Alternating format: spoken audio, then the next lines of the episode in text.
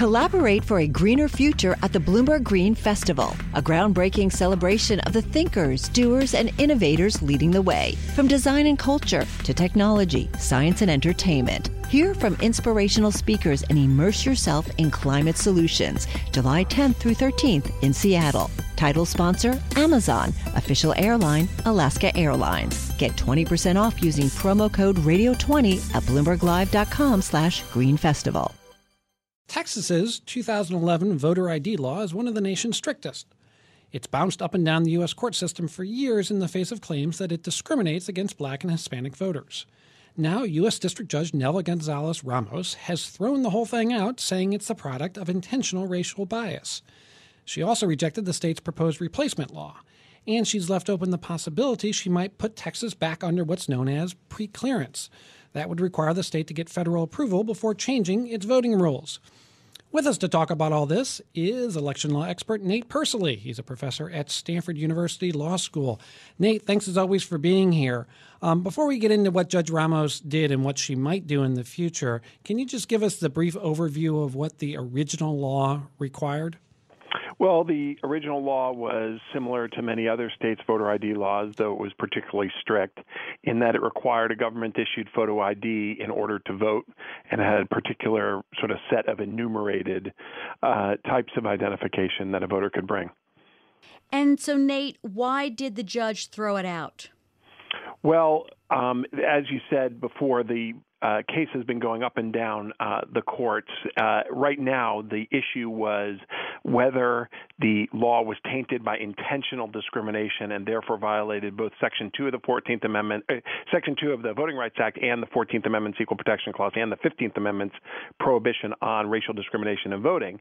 And what she basically said was that you cannot even if you try to make this a little bit easier of a law to get uh, people to vote, um, if it is was intentionally designed in order to disenfranchise African Americans and Latinos, it's still unconstitutional or So, at earlier stages in the litigation, there was a finding uh, that was upheld on appeal, although uh, perhaps the Supreme Court can still address it. There was a finding that there was a discriminatory effect from the law. So, this ruling this week from Judge Ramos was all about purpose, as you were saying.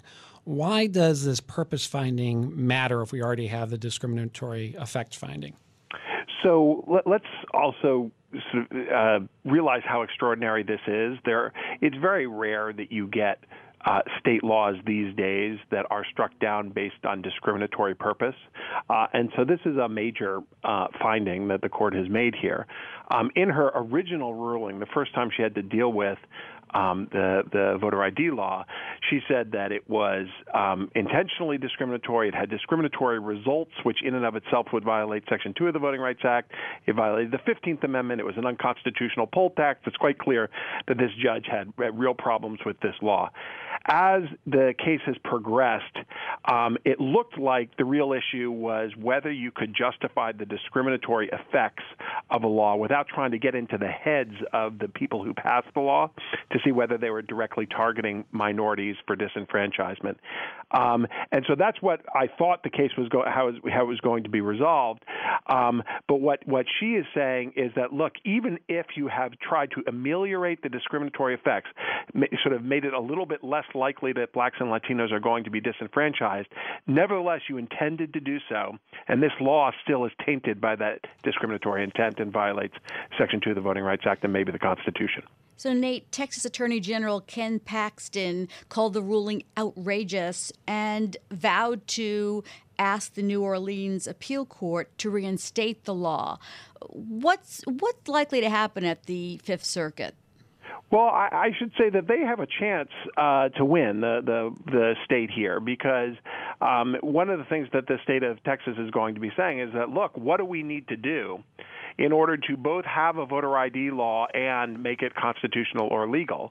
And, you know, they may say, look, even if you think that there was a problem with the original voter ID law, we keep trying to lessen it uh, and make it a little bit easier for, or, or having less of a discriminatory impact. Now, you know, what, what the plaintiffs in this case have said, and um, and the judge ultimately is that look, you cannot get away from the reason that you passed this law to begin with, which was to disenfranchise um, African Americans and Latinos, um, and we, we end up with sort of this ironic situation where the same law, if it were passed by another jurisdiction, actually could be upheld, but because it isn't tainted by the discriminatory intent that was found in Texas, um, uh, that one would be upheld and the Texas law would be struck down. Nate, I want to ask you about an issue that Judge Ramos hasn't decided yet, which is the prospect that as a remedy for this intentional discrimination, she might put Texas back under what people call a preclearance regime. Uh, ex- can you explain what that is and, and what its significance would be in this case? So until the Supreme Court decided the case uh, Shelby County versus Holder about five, six years ago, which struck down Section 5 of the Voting Rights Act, uh, most of the South and several other jurisdictions in the U.S. were under uh, the preclearance regime, which meant that anytime they passed a law with respect to voting, they had to get permission from either the court in D.C. or the Justice Department to make sure that they weren't uh, putting into place discriminatory laws.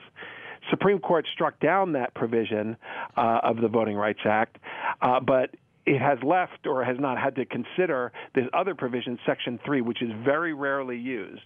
Uh, but in this case, the plaintiffs have asked, and, and the judge has hinted she may even go in this direction, to put Texas back under that preclearance regime so that either all voting laws or some subset of voting laws will be required to get federal permission if they're put under uh, preclearance authority uh, anytime that they uh, pass them. So if Texas wanted to pass a new redistricting plan or a, a new voter ID law or move polling places, if they're under that Section 3 coverage order, then they're going to have to get permission from the federal government anytime that they want to put those laws into effect. Nate, Attorney General Jeff Sessions has reversed the DOJ's course on objections to discriminatory intent of voter ID laws in Texas. So if there was preclearance, let's just say, would it have a major impact under this Attorney General and this administration?